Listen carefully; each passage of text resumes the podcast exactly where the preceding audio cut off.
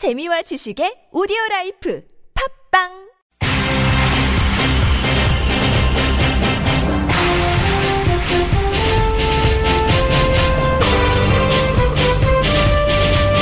색다른 시선 김종배입니다.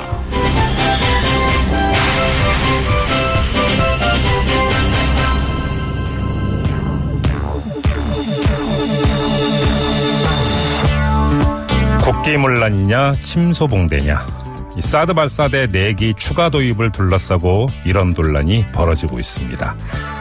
그동안 사드의 한반도 배치는 밀실 결정과 일방통행의 연속이었습니다. 이 사드에 비판적인 정부가 들어섰다고 의도적으로 추가 반입을 보고하지 않았다면 이건 명백한 국기문란입니다. 하지만 다른 의견도 있습니다. 사드 시스템은 레이더와 발사대 6기 일체형인 만큼 2기가 들어왔으면 4기가 들어오는 건 당연한 수순. 청와대가 이걸 몰랐다면 무능한 거고, 알았다면 정치적 의도가 있다라는 것이죠. 인사청문회로 쏠리는 이목을 돌리려는 것 아니냐, 뭐 이런 의혹이 따라 나오고 있는 겁니다.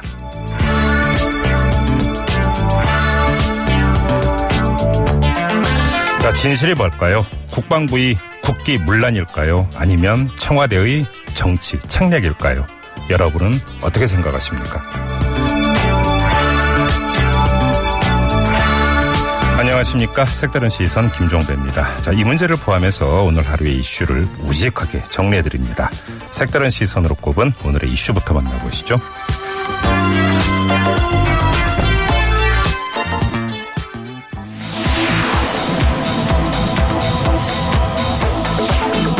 단순 실수가 아닌 의도적 누락이었다. 청와대가 밝히면서 사드 발사대 4기 추가 반입과 관련된 파장이 계속되고 있습니다. 잠시 후 2부에서 국회 국방위원회 간사, 더불어민주당 이철희 의원과 이 논란 짚어봅니다. 이낙연 총리 후보자 임명동의안이 국회를 통과했습니다. 재적의원 299명 가운데 188명이 출석했고 164명이 찬성했습니다. 자유한국당에선 아예 표결에 참여하지 않았습니다. 이 결과 어떻게 봐야 할까요? 앞으로 줄줄이 남은 인사청문회는 또 어떻게 진행될까요? 3부 정치하는 남자 정두환의 직설에서 날카롭게 분석해봅니다. 한국의 LP 레코드 시장이 제2의 봄을 맞습니다. 내일 서울 성동구에 국내 유일의 LP 생산업체가 문을 여는데요. 서울 시내에 LP 공장이 들어서는 것은 약 20년 만입니다. 한국의 LP 레코드, 역사를 다시 쓸 수 있을까요? 4부 이미훈의 선곡 노트에서 노래로 만나봅니다. 국정농단 사건의 핵심 인물인 최순실 씨의 딸 정유라 씨가 오늘 오후 송환됐습니다.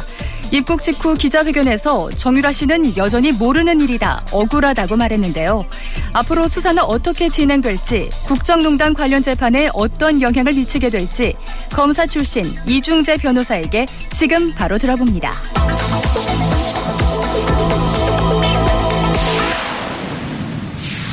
네, 변호사님 나와 계시죠? 예, 안녕하세요. 이중재 변호사입니다. 네, 안녕하세요, 변호사님. 정유라 씨, 지금 서울중앙지검에서 조사받고 있는 거죠? 그렇습니다. 근데 조사 부서가 서울중앙지검 특수일부라고 하던데, 특수일부에 배당된 그 이유라고 할까요? 배경 어떻게 읽어야 되는 걸까요? 예, 지금 아마 지금 알려지기로는 주된 수사 부서는 지금 특수일부로 알려졌고요. 예예. 그래서 특수일부에서는 뭐 뇌물 부분 이 부분을 좀 수사할 걸로 보이고요. 아, 뇌물. 예예. 그렇습니다. 그다음에 이제 2대 부정 입학한 부분과 입학한 이후에 그 학점을 부정으로 취득한 부분, 이 부분은 이제 업무 방해가 되는데, 그렇죠. 이 부분은 첨단 범죄 수사 일부에서 담당할 걸로 지금 알려졌고요. 네. 그런데 지금 정유라 씨에 대한 체포 영장에는 지금 업무 방해만 지금 기재가 돼 있어요. 그렇죠. 그럼에도 불구하고 이제 특수 일부에서 지금 주된 수사 부서가 된다는 거는. 네. 뇌물 부분을 검찰에서 면밀하게 살펴보겠다. 이런 의미라고 생각을 합니다. 네, 그렇게 좀 읽어야 되는 거군요. 특수일부가 지금 이제 주무부서인 이유가 그럼 이제 그 설명이 되는 건데. 그런데 지금 정유라 씨가 공항에서 기자들의 그 질문에 대해서 응답하는 과정에서 바로 그 부분, 이 뇌물 혐의라면 역시 핵심은 삼성그룹의 승마 지원 이거 아니겠습니까? 그렇습니다. 이거 관련해서 뭐라고 주장을 했냐면, 그 엄마가 다 아는 일이고 자기는 몰랐고, 그 다음에 6명을 지원하는데 그 가운데 1명이라고만 엄마가 말했다. 뭐 나는 그런 줄로만 네. 알았다. 이렇게 지금 선을 그어버렸거든요. 그렇죠. 자, 그러면 검찰이 이 선을 뚫고 자, 그러면 뇌물 혐의를 입증할 수 있을까요? 변호사님 어떻게 전망하세요?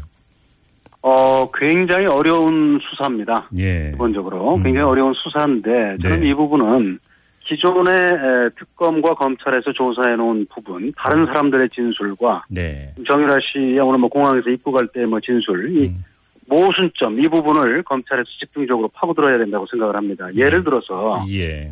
지금 뭐 삼성원 관계자들이 수시로 뭐 어느 정도 뭐 자주 갔는지는 모르겠습니다만 독일 현지에 가서 뭐 정유라 씨 지원 방안을 논의를 했단 말입니다. 네네. 그런 과정에 삼성에서 뭐 과연 뭐 그때 최순실 씨만 만난 건지 아니면 그 자리에 정유라 씨도 같이 있었던 것인지 예. 이런 부분에 관한 만약에 그 현장에 같이 있었다면 정유라 씨도 아는 거거든요. 아, 예, 예. 그럼에도 불구하고 나는 전혀 모르겠다 이런 말이 안 되는 거죠. 이런 모순된 부분을 네. 집중적으로 파고들 거라고 저는 생각을 합니다. 예. 결국은 뭔가 관전 포인트는 바로 이 부분이 되겠네요. 그러면. 수사에. 그렇습니다. 제일 어려운 부분이 뇌물 부분입니다. 그렇죠. 그리고 사실은 또 한 가지가 재산 해외 도피 의혹도 있지 않았습니까? 이 문제는 검찰이 어떻게 밝혀낼까요? 예, 그 부분은 결국은 독일에 있을 때 뭐 변호사비, 체재비 이런 돈이 어디서 나왔느냐. 예, 예. 자금의 출처가 과연 뭐 결국은 뭐 한국에서 갔을 가능성이 많은데. 네. 그러면 한국에서 도대체 무슨 명목으로 돈을 옮겼느냐. 네. 그리고 집은 무슨 명목으로 거기서 샀느냐. 이런 걸 따지다 보면은 결국은 우리가 아직도 외환거래에 있어서는 외환당국에 신고를 하거나 네. 아니면 허가를 받지 않으면 부동산 취득이나 뭐 이게 자금거래가 이게 이전이 자유롭지가 못합니다. 그래서 네네. 그런 부분을 위반해서 자금을 한국에서 독일로 이전을 시켰고 또 그 과정에 정유라 씨도 개입한 점이 있다면 네. 재산 국외 도피라든가 외국환거래법 위반에 공범이 될 수가 있는 거죠. 바로 거기서 이제 그 오늘 기자들이 공항에서 이 정유라 씨에게 그러니까 계속 물어본 게 바로 그 파트인데 네. 이 아이 이제 보모 비용이라든지 현지 생활비 도대체 어디서 조달했느냐 계속 그 물었지만 정유라 씨 일관되게 모른다 이렇게 지금 대답을 했거든요. 그러면 그렇죠. 국내 송환되기 전에 그 예. 바로 이거에 대해서 어떻게 방어해야 된다, 교육을 받았다 이렇게 지금 그 추측을 해야 되는 거 아닌가요? 그거는 그렇습니다. 지금 뭐 충분히 논의가 됐을 거예요. 지금 예. 물론 뭐 덴마크 사법당국에 뭐 구금이 돼 있었기 때문에 변호사하고 네. 뭐 상의할 시간이 없었다 이렇게 얘기를 하지만은 기억하시겠습니다만은 정유라 씨는 특검 수사 때부터 우리 한국에 들어오고 싶어 했어요. 네. 그러면서 불구속으로 해주면은 들어오겠다 이런 조건을 내걸었죠. 네네. 근데 이제 특검이 그때 거부를 했는데 그때 아마 이미 그 이경재 변호사 이런 분들하고 충분히 논의를 했을 겁니다. 그래요. 자, 아무튼 그 검찰 수사 결과가 어떻게 나올지 이게 지금 초미의 관심사인데 근데 지금 그 체포 상태는 48시간을 넘어설 수 없잖아요. 그렇습니다. 48시간 이내에 네. 입증 가능한 혐의를 밝혀서 네. 그걸 가지고 구속영장을 법원에 청구를 해야 됩니다. 그렇지 않으면 48시간을 예. 넘기면 석방하는 수밖에 없습니다. 자, 그러면 일단 체포영장 발부 사유였던 업무 방해 혐의만 가지고 구속영장을 청구하는 시나리오 이렇게 갈까요? 아니면 혐의가 추가되면서? 꼭 그렇지는 않습니다. 체포영장이 없는 범죄라도 예예. 수사를 해서 입증이 가능하면 구속영장 범죄 사실에 이제 넣을 수는 있는데 예. 지금 문제는 시간이 너무 없단 말이에요. 그렇죠. 예. 지금 오늘 새벽 4시 한 5분경에 체포가 됐으니까 네. 모레 4시, 새벽 4시 5분이면 만료가 됩니다. 그런데 그러면 결국은 내일 밤쯤에는 결정을 해야 되거든요. 검찰로서는. 예, 예. 그렇기 때문에 우선 뭐 뇌물죄 부분이 입증이 어려우면은. 예. 체포영장에 기재되어 있는 업무 방해 부분. 우선 뭐 이 부분이 상대적으로 수사하기가 쉽거든요. 네네. 그래서 이 부분을 가지고 검찰이 구속영장 청구 여부를 결정할 거라고 저는 생각을 합니다. 그런데 일각에서는 업무방해 혐의만 가지고 구속영장 청구해서 발부받기가 쉽지 않을 수도 있다. 이런 전망도 있던데요. 그게 고민이죠, 사실은. 예, 예. 그리고 이게 보통 그냥 정유라 씨의 단독 무슨 정유라 씨가 직접 2대 관계자다라고 만나서 뭐 업무 방해를 했다. 이러면은 그나마 좀 영장 청구 가능성이 꽤 있는데. 예. 지금 이건 중간에 어머님 최순실 씨가 개입을 했단 말입니다. 그렇죠. 그러면 상식적으로 볼 때 최순실 씨가 주도적인 역할을 하고. 네. 그다음에 이제 정유라 씨는 금메달을 목에 뭐 예를 들어서 입학할 때 걸고 가라 하면 걸고 갔을 테고. 네. 그 다음에 뭐 학점도 뭐 부정하게 취득하지만 뭐 형식적으로라도 리포트를 하나 내라. 그럼 됐을. 뭐 이 정도 공범에 불과하거든요. 그러니까요. 예. 그래서 지금 검찰도 아마 이런 부분에서 고민이 굉장히 깊을 거라고 생각을 합니다. 검찰이 지금까지 밝혀지지 않은 다른 무슨 히든카드를 갖고 있는가, 이게 또 그래서 궁금해지는 건데, 뭐 그건 현재로서는 알 길이 없는 거고요. 현재로서는 알 길이 없고요. 예. 지금 확실하게 하기 위해서는 지금 말씀하신 대로 뇌물죄 부분도 어느 정도 좀 밝히고, 외국환 거래법 위반 이런 부분도 어느 정도 좀 소명을 해서 네. 그렇게 해야 좀 전체적으로 구속영장을 청구하는데 좀 모양이 갖춰지는 거죠. 그러니까요. 지금 또 하나의 체크 포인트가 정유라 씨에 대한 수사 결과가 그 어머니인 최순실의 재판에 어떤 영향을 미칠 것인가, 바로 이 부분 아니겠습니까? 이건 물론 그렇습니다. 수사 결과가 나와봐야 되는 거긴 합니다만 어떻게 전망을 하세요? 그렇습니다. 지금 예를 들어서 정유라 씨를 조사하는 가운데 최순실 씨도 불러서 예를 들면 대질 조사도 할 수 있거든요. 그러면서 네네. 그렇게 하거나 아니면 대질 조사를 하지 않더라도 지금 당신 딸이 구속될 수도 있다. 한번 구속되면은 정말 이거 오랜 동안 못 나갈 수도 있다. 그렇죠. 이런 상황이 오게 된다면은 네네. 최순실 씨가 심경의 변화를 일으킬 수도 있죠. 물론 이 말씀은.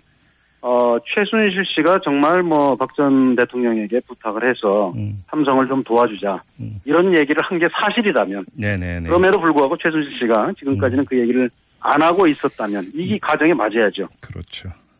아무튼 현재로서는 검찰이 어떤 구체적인 혐의점을 쥐고 지금 정교하게 신문을 하고 있는지 이거부터 체크를 해야 되는데 알 길이 없으니까요. 일단 좀 결과를 지켜봐야 될 것 같습니다. 자, 말씀 네, 여기까지 듣도록 하죠. 고맙습니다, 변호사님. 예, 감사합니다. 네, 지금까지 검사 출신의 이중재 변호사와 함께했습니다.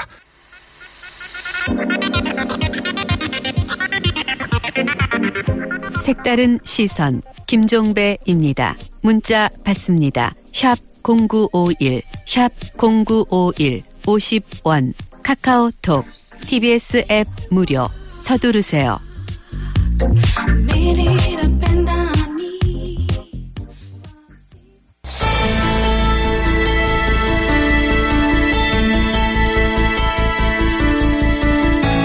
네, 청와대가 오늘 추가로 밝혔습니다. 국방부가 이 사드 발사대 4기 추가 반입 사실을 보고서에 초안에는 있었는데 이걸 빼버렸다라는 거고요. 의도적으로 누락을 했다는 겁니다. 실무자가 당초 작성한 보고서 초안에는 6기 발사대 모 캠프의 보관이라는 문구가 분명히 적혀 있었는데 여러 차례 강독을 하는 과정에서 이게 삭제가 됐다라는 겁니다. 그래서 청와대는 국기 문란이다 이렇게 규정을 하고 있는데요. 자, 이 문제 국회 국방위원회 민주당 간사죠. 이철희 의원 연결해서 자세히 짚어봅니다. 여보세요. 네, 안녕하십니까. 네, 오랜만입니다. 네. 청와대는 의도적 누락이다 이렇게 규정을 했는데요. 의원님도 같은 견해세요? 제가 그 전문 과정을 직접 제 눈으로 본 게 아니기 때문에 네. 장담할 수는 없습니다만 청와대가 조사해서 발표한 내용이니까 저는 신뢰를 갖고 있습니다. 아무튼 경위까지 청와대가 밝혔으니까요. 보고서 초안에 네. 있던 게 강독 과정에서 빠졌다, 삭제를 했다라는 건데 이런 일이 있을 수 있는 거죠? 예. 보고서 초안에 6기 발사대, 예. 6기의 발사대라는 표현이죠. 예. 그다음에 이게 있는 장소, 미군 부대죠. 캠프라는 표현을 쓰잖아요. 예. 특정 캠프 이렇게 표현이 있었다는데 6기가 나올 수가 없거든요. 그렇죠. 4기라고 했습니다. 네, 2기는 이미 배치가 됐으니까. 그렇죠. 예, 그러니까 예. 이것도 뭔가 제가 알고 있는 거랑 좀 달라서. 그렇네요. 네, 그래서 이게 당초 작성한 보고서 초안이라는 게 뭔지를 제가 모르는 상태에서 이게 맞다 안 맞다라고 제 입장에서 분명하게 말씀드리기 좀 어렵고요. 네네. 다만 이처럼 중대한 사안, 지난 대선 때도 그렇게 쟁점이 많이 됐던 거잖아요. 그렇죠. 대선 이후에도 사실은 이것 때문에 이러저런 논란들이 있었는데 이거를 대통령이 취임한 지 보름이 지나도록 지금까지는 한 20일이 지났는데 예. 국방부가 명료하게 대통령에게 보고를 안 했다는 거 저는 좀 이해가 하기 어렵고요. 그렇게 네. 보면 대통령이 충격을 받았다라고 하는 거는 이해합니다. 저는 오죽하면 그랬으랴라는 생각이 들고요. 네네. 제가 1년 동안 국방에서 사드 문제를 국방부랑 이렇게 같이 의논해본 바 입장에서 보자면 대통령이 앞으로 임기가 5년이잖아요. 네. 지금 숨긴다고 숨겨질 사안이 아니거든요. 그렇죠. 그렇잖아요. 예, 예. 국방부에 계신 분들도 바보가 아닌 이상 이게 숨긴다고 숨겨지는 게 아니다라는 걸 알고 있을 테고 네. 또 이미 지난달 26일 언론 보도를 통해서 뭐가 나왔단 말이죠. 근데 이걸 숨긴다고 생각할 수 있을까? 그렇게 생각하면. 아, 그러니까 더 이해가 안 되는 거 아니에요? 그러니까 저도 그런 부분에 대해서는 국방부가 내가 생각해도 상식적으로 삼척동자도 그렇게 생각했을 것 같은데 네. 이런 의문은 있어요. 그러나 청와대가 당사자들을 만나서 관계자들을 만나서 충분히 조사했는데 네. 이렇게 결론이 났다라는 거는 저는 신뢰할 수밖에 없고요. 거기에 비춰보자면 국방부가 뭔가 지금 책임질 일이 있다고 저는 생각합니다. 알겠습니다. 아무튼 오늘 청와대가 발표한 의도적 누락. 네. 이걸 그 전제를 해놓고 질문 하나만 더 드리면 네. 한민구 국방장관은 자기는 모른다. 자기는 그 관련 지시를 한 적이 없다. 이렇게 밝혔거든요. 그러면 이게 그럼 실무선에서 강도 과정에서 빠진 거냐. 그러면 누가 주체인 거냐. 이거는 규명이 돼야 되는 거잖아요. 그렇죠. 제가 알기로는 청와대 보고 문건이 뭐 장관이 결재하는 보고서는 아니라고 제가 알고 있습니다. 아, 그런가요? 장관이 뭐 예. 넣어라 빼라 뭐 이럴 상황은 저는 아닌 것 같고. 예. 굳이 만약에 정책실장이 보고 라인일 텐데요. 정책실장이 보고서에 써온 거를 장관이 이걸 빼라. 예. 이럴 일은 저는 아니었을 거라고 저는 생각합니다. 제가 알고 있는 한민구 장관도 그럴 뻔한 저는 아니라고 생각하고요. 그래요? 다만 청와대 발표 말대로 누군가가 중간에서 이걸 빼라고 했다 그러면 예. 누가 뺐는지 그 사람이 누군지 그 이유가 뭔지는 분명히 밝혀야 될 거라고 저는 생각합니다. 그런데 일각에서는 또 이런 주장이 있어요. 그러니까 국방부가 이 국정기획자문위원회에 그 보고를 하지 않았습니까? 그런데 이때 네. 국정기획위원회에서 사드 문제에 대해서 자세히 그러니까 그 보고를 요구하지도 않았고 캐묻지도 않았다. 네. 그런 점에서 보고 누락도 있지만 사실은 보고를 요구하는 부분에 있어서도 뭔가 허점이 있었던 게 아니냐 이런 지적도 있거든요. 이 점은 어떻게 보세요? 뭐 그렇게 볼 점도 저는 있을 것 같습니다. 왜냐하면 두 가지인데요. 첫째는 국방부가 사드 관련해서는 정보를 워낙 이렇게 시시했거든요. 네. 거의 대부분을 기밀로 이렇게 묶어버렸기 때문에 많은 사람들이 국방부가 사드 관련 정보를 어느 정도 갖고 있는 것 자체를 모릅니다. 아. 어느 정도 공개가 돼야 그걸 가지고 그걸 기초로 해서 질문을 해볼 수 있는데 예. 그럴 상황조차도 안 됐기 때문에 예. 국정기획자문회의에 이 국방안보 분야에 계신 분들이 질문하기가 쉽지 않았을 거고요. 네네. 저는 그래도 국방이 당시에는 야당 간사를 했죠. 야당 간사를 하면서 이 사드 문제 1년 동안 다뤄봤기 때문에 음흠. 국방이랑 실행이 하면서 이러저런 정보를 뭐 주워 넣는 것도 있고 네. 보고받는 것도 있고 해서 알게 됐기 때문에 조금 더 알지는 모르겠습니다만 네. 일반인들이나 전문가라고 하는 분들도 굉장히 정보가 막혀있다 그런 사정이 있기 때문에 그렇죠. 저는 그런 걸 감안하면 이해는 되는데 네. 그럼에도 불구하고 국정기획자문회의가 비공개를 하더라도 조금 더 분명하게 단돌이 뭐 이렇게 요걸 사태 파악을 하고 하나하나 좀 챙겼으면 더 좋았지 않았을까라는 아쉬움은 좀 있습니다. 알겠습니다. 그 뭐 의원님도 그 아마 그 언론 통해서 많이 접하셨을 것 같은데 야당이나 보수 언론은 어떤 주장을 하고 있냐면 네. 어차피 사드 포대의 발사대가 6개로 구성되어 있는 건 세상이 다 아는 일이고 네. 또 발사대 4개가 추가 반입됐다는 것도 이미 언론에 보도가 됐던 것 아니냐. 청와대가 그걸 네. 몰랐다면 무능한 거고 알았는데도 지금 국기문란으로 이렇게 주장을 하는데 이건 다른 정치적 의도가 있는 것 아니냐. 이렇게 지금 네. 주장을 하고 있거든요. 예. 그러면서 다른 정치적 의도라고 하는 게 인사청문회 정국을 돌파하기 위한 시선 돌리기 수단 아니냐 내지 국방계획의 동력을 확보하기 위한 의도 아니냐 뭐 이런 추측까지 내놓고 있는데 이런 시각은 어떻게 받아들이세요? 국방개혁은 이미 뭐 총선 공약, 대선 공약이기 때문에 예. 뭐 동력 운운할 것 없이 많은 분들이 개혁해야 된다는 것은 동의하고 있기 때문에 그거를 위해서 했다는 건 뭐 말이 안 되고요. 예. 인사청문회 정국을 돌파한다는데 지금 대통령이 국정수행에 대한 지지율이 80%가 넘습니다. 또 논란이 됐다라고 지금 주장하는 이낙연 총리 후보자 이제 인준이 됐으니까 총리죠. 네. 총리에 대한 지지 여론도 70%가 넘어요. 그러니까 정부나 청와대 차원에서 굳이 이걸 뭔가 꼼수를 쓸 이유가 전혀 없다고 저는 생각하고요. 예.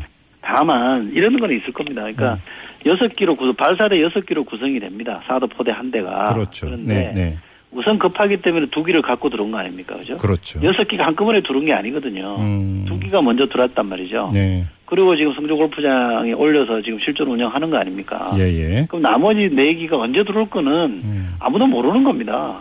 지난 4월에 들어왔다는데 그때 들어올 수도 있고 예. 6월 달에 들어올 수도 있는 거죠. 그러니까 그거는 6기이기 때문에 무조건 한꺼번에 들어왔을 거다. 이렇게 생각하고 그걸 몰랐냐 이렇게 말하는 것 자체는 질문 자체가 저는 성립이 안 된다고 생각합니다. 아, 그렇군요. 또 그렇게도 이제 볼 수가 있겠군요. 그러면 네. 또 한편에서의 지적은 어떤 게 있냐면 6월 중순 내지 하순에 한미 정상회담이 예정돼 있는데 네. 좀 국내적으로 이 문제가 논란이 됐을 경우에 이게 정상회담에 어떤 영향을 미치겠는가 이걸 또 우려하는 시선도 있더라고요. 이 점은 어떻게 보세요? 그렇게 안 되게 혹시 뭐 그럴 점이 있다면 안 되게 청와대나 대통령이 잘 관리할 거라고 저는 생각하고요. 예예. 이 문제는 우리 내부의 의사결정 과정이 어떻게 됐는지 절차적 정당성의 문제 따지는 거고 군이 국군 통수권자인 대통령에게 중요한 안보상이었던 사안에 대해서 왜 신속하고 정확하게 보고를 하지 않았느냐에 대한 문제제기이기 때문에 예예. 미국이 이 문제에 대해서 뭐 불쾌하게 생각하거나 예민하게 바라볼 일이 아닌 거죠. 이거는 내정이다 한마디로 정리하면. 그렇죠. 네. 알겠습니다. 자 그리고 의원님이 오늘 공개한 내용이 있습니다. 이 칼빈슨호 이 한반도 배치 문제. 이 내용이 네. 어떤 내용입니까? 많은 분들이 기억하실 때 그때 4월달 한반도 위기론이라 그래서 뭐 얘기가 많았잖아요. 트럼프 대통령도 얘기도 했고 미국 그 조야에서도 그런 얘기가 많이 나왔습니다.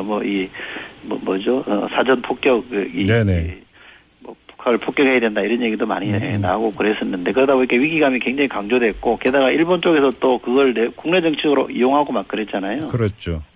근데 그때 그 한반도 위기설을 증폭시킨 핵심 요소 중에 하나가 이 칼빈슨호가 호주 쪽으로 가야 되는데 우리나라 맞아요. 쪽으로 다시 털었다 이거였거든요. 맞아요. 예. 근데 그게 미국 쪽에서 발표된 게 4월 8일쯤에요. 그런 암시를 했거든요. 네네.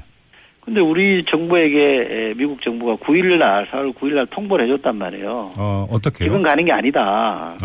한참 있다가 간다. 4월 말쯤에 간다 이렇게 통보를 해줬는데 어허. 우리 언론에서는 마치 금방 올 것처럼 막 두드러서 막 안보 불안이 증폭되고 있을 때였으니까 네. 제가 드리고 싶은 말씀은 국방부가 그건 아닙니다라고 정리를 해줘야 될 사안인데 왜 모른 척하고 있었냐 이 말이죠. 그럼 국방부는 칼빈슨호가 언제 올지 이미 다 알고 있었는데도 입 딱 닫고 있었다 이런 말씀이시네요. 그렇죠. 그건 아닙니다라고 정리를 해주면 되거든요. 예. 날짜를 명시하는 거는 한미 간의 합의사항이니까 공개를 안 하더라도 네. 지금은 아닙니다. 오더라도 뭐 언제쯤입니다라고 정도는 얘기를 해줘야 안보 불안이 없어질 텐데 그렇죠. 그거를 그냥 방치한 거고 그것이 또 대선의 직전이었기 때문에 어허. 쓸데없이 오해받는 점이 있어서 제가 계속 추적을 했는데 결과적으로 지내놓고 확인해 보니까 그렇더라. 잠깐만요. 그러면 당연히 여기서 이제 드는 상식적인 의문이 그러면 국방부는 왜 그랬을까 바로 이건데 네. 왜 그랬을까요? 지금 대선을 언급을 하셨는데 혹시 대선하고 연결지어서 국방부가 사고했던 걸까요?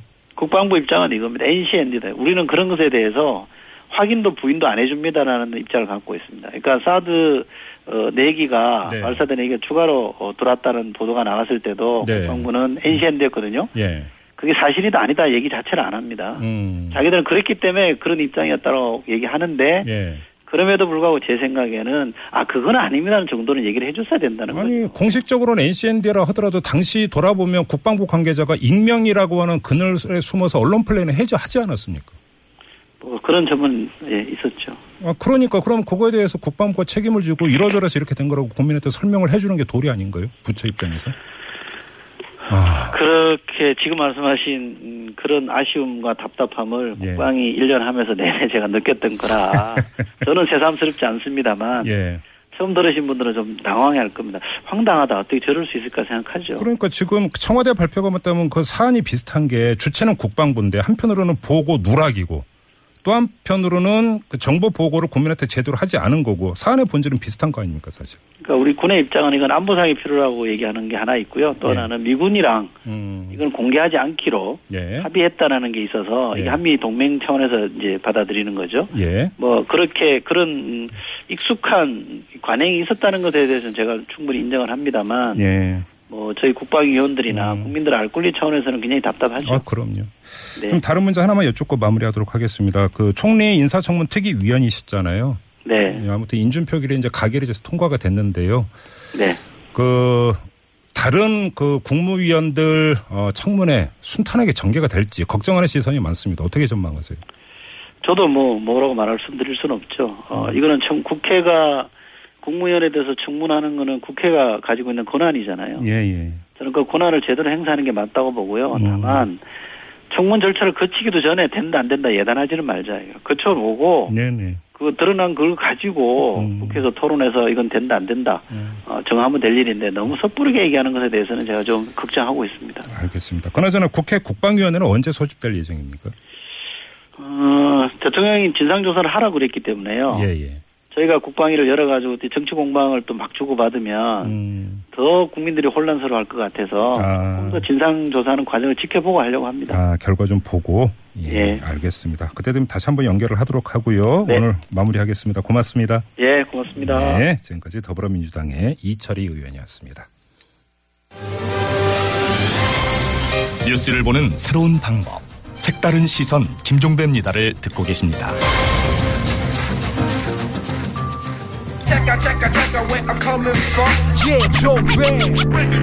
색다른 시선 세상을 바라보는 법 진짜는 진짜를 알아보는 법 오늘 뉴스를 들어볼까 진실을 따라 미래를 그려본다 오늘의 뉴스가 바로 내일의 역사 Show me the news. 네, 강양구 프리랜서 기자와 함께합니다. 어서 오세요. 네, 안녕하십니까, 강양구입니다. 네, 자, 첫 소식은 어떤 소식이에요? 네, 2015년 11월 14일 1차 민중총궐기 집회를 주도한 혐의 등으로 기소된 한상균 민주노총 위원장이 징역 3년형을 확정됐습니다. 그 대법원에서 오늘 판결이 났죠? 네, 그렇습니다. 네. 예, 대법원 2부는 한 위원장에게 징역 3년과 벌금 50만 원을 선고한 원심을 확정했습니다. 한 위원장은 이 민중총궐기 집회에서 참가자를 선동해 경찰관 수십 명을 다치게 하고 네. 경찰 버스를 파손한 혐의 등으로 지난해 1월 기소가 되었었죠. 예, 예. 그런데 논란이 있습니다. 이 노동조합의 중앙조직이 정부 정책의 문제점을 지적하며 파업을 선언하고 거리 시위를 주도했다고 그 노동조합의 총연맹 대표에게 징역형의 실형을 선고한 일이 과연 정당한지를 놓고서 계속해서 논란이 있었습니다. 그러게요. 이 사안 자체 절대적으로 평가할 부분이 하나가 있고 네. 또 한 가지 상대 평가할 부분이 또 하나 있지 않습니까? 인터넷에서도 이런 얘기가 많이 나오고 있던데 네. 민중총궐기 집회를 주도한 혐의로 징역 3년이 확정이 되면 이른바 친박 총궐기 집회를 주도하고 사망 사건도 있지 않았습니까? 네, 그렇습니다. 어떻게 할 거냐 그러면 네. 지켜보겠다 네. 이런 의견도 있습니다. 네. 자, 다음 소식은요. 예, 이낙연 국무총리 후보자에 대한 임명동의안이 국회를 통과했습니다. 예, 국회는 오늘 오후에 본회의를 열어서 이 후보자 임명동의안에 무기명 투표를 실시했는데 출소구원 188명 가운데 찬성 164명, 네. 반대 20명, 기권 2명, 무효 2명으로 가결되었습니다. 네네.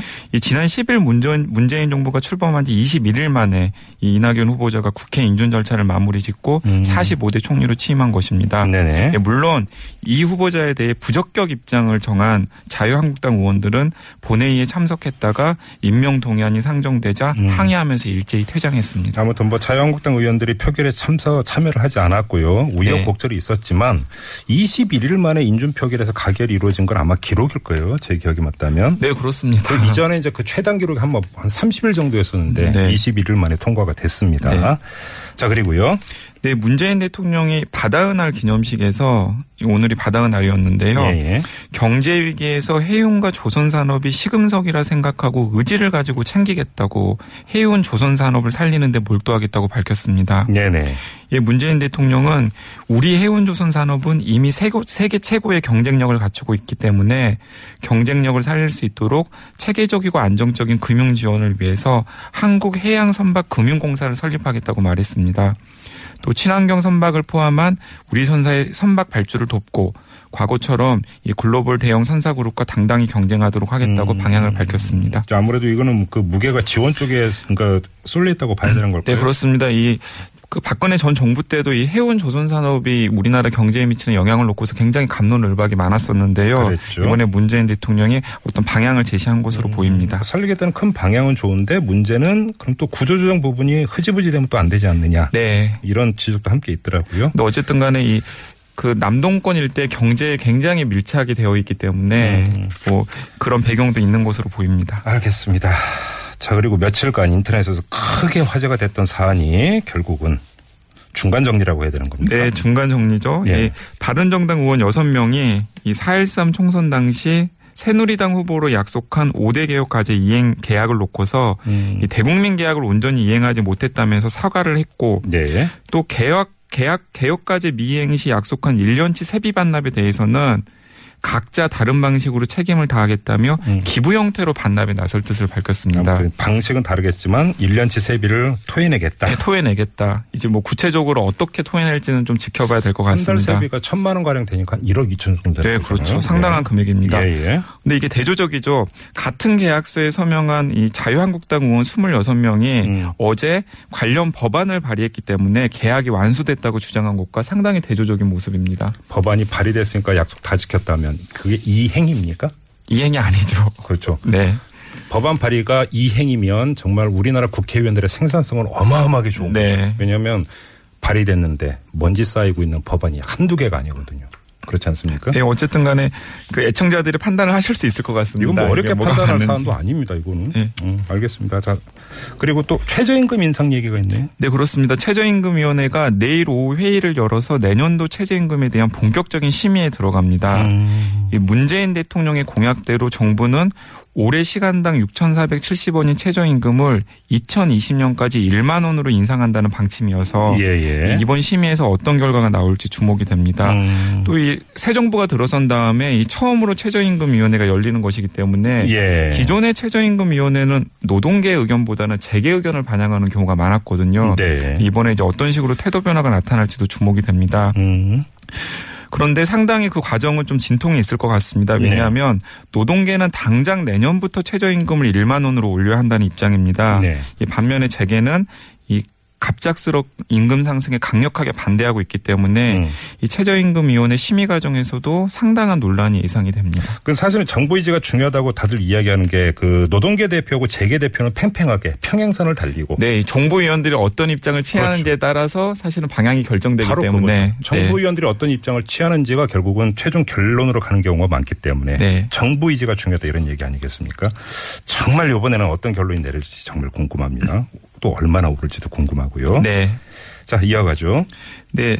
1985년 구미 유학생 간첩단 사건으로 14년 동안 옥살이를 하고 99년 특별 사면으로 풀려난 뒤 보안 관찰 대상이 된 강영주 씨가 있습니다. 네, 저희 거기 인터뷰도 하셨었죠. 인터뷰했었어요. 네. 강영주 씨가 이 보안 관찰법상 신고 의무 조항이 위헌 요소가 있다고 법원에 위헌 법률 심판 재청 신청을 했습니다. 네. 예, 과정은 이렇습니다. 지금 현재 이 강영주 씨를 재판을 하고 있는 서울중앙지법 조광국 판사가 이 강영주 씨의 신청을 받아들여서 헌법재판소에 위헌 법률 심판을 재청하면 이 재판은 헌법재판소 결정이 날 때까지 중단이 됩니다. 그렇죠. 법원이 그래서 대신 제청하는 게 있고 또 이제 그 국민이 직접 하는 게 헌법 소원인 거죠. 네. 근데 헌법 소원을 하게 되면 이제 이 재판은 계속해서 예정대로 진행이 되기 때문에 이제 형식적으로 보면 조광국 판사가 재청 신청을 해주는 게 제일 좋죠. 네.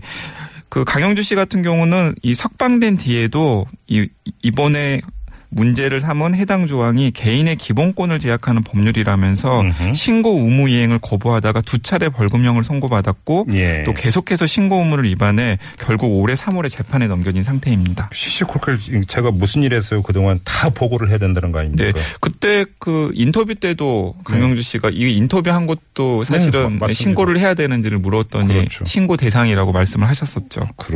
네. 자, 그리고 광화문 광장에서 차도가 없어져요? 네, 그렇습니다. 이 광화문 광장 자체가 세계 최대의 중앙분리다라는 오명이 있었습니다. 네. 왜냐하면 이 광화문 광장의 좌우에 5개씩 자리 잡고 있는 총 10개 차로가 있었기 때문에 광장이 사실은 차도 안에 낀 거의 섬 같은 이런 구조였잖아요. 그런데 오늘 이 광화문 광장의 이 10개 차로를 모두 없애는 파격적인 방안이 발표가 되었습니다. 아, 그래요? 네. 그러니까 세종문화회관부터 맞은편 미국 대사관까지 세종대로를 전면 공원화하는 구상이 박원순 시장이 참여한 서울시 토론회에서 발표가 되었습니다. 당초에 는 이 한쪽 차로만 막아서 세종문화회관 쪽 인도까지만 광장을 넓히는 방안이 유력하게 검토됐는데 결국에는 양쪽 차로를 다 막는 과감한 개선안이 선택이 된 것입니다. 이런 방안이 선택이 된 것은 문재인 대통령이 광화문 시대를 선언하지 않았습니까? 집무실을 광화문으로 옮긴다 그랬죠. 그렇기 때문에 그런 것과 같은 맥락에서 이 세종문화회관 앞에 광화문 광장 자체를 차가 다니지 않는 온전한 광장으로 만들겠다라는 이제 의지가 밝혀진 것이고 아마 실행에 옮겨질 게 될 것 같습니다. 아, 그렇군요. 네네. 알겠습니다. 한 소식만 더 전해 주시죠. 네, 이 1호선부터 4호선까지는 서울 메트로였고 예. 5호선부터 8호선까지는 서울 도시철도 공사였었는데요. 그렇죠. 예, 이것이 통합된 서울교통공사가 오늘 출범되었습니다. 오늘 출범했고요. 네, 서울 지하철을 운영하던 두 개 공사가 분리 운영된 지 23년 만에 합병돼서 이 국내 최대의 지방 공기업이자 지하철 운영기관으로 재탄생되었습니다. 알겠습니다. 자, 쇼미더뉴스 여기까지 진행을 하죠. 수고하셨어요. 네, 감사합니다. 네, 강양구 기자와 함께했고요. 네, 색다른 시선 김종배입니다. 2부 이렇게 마무리하고요. 잠깐 뉴스 들으시고 7시 6분 3부에 돌아옵니다. 매주 수요일 3부는 정두원 전 의원과 함께하는 직설로 꾸미고 있습니다. 잠시만 기다려주세요.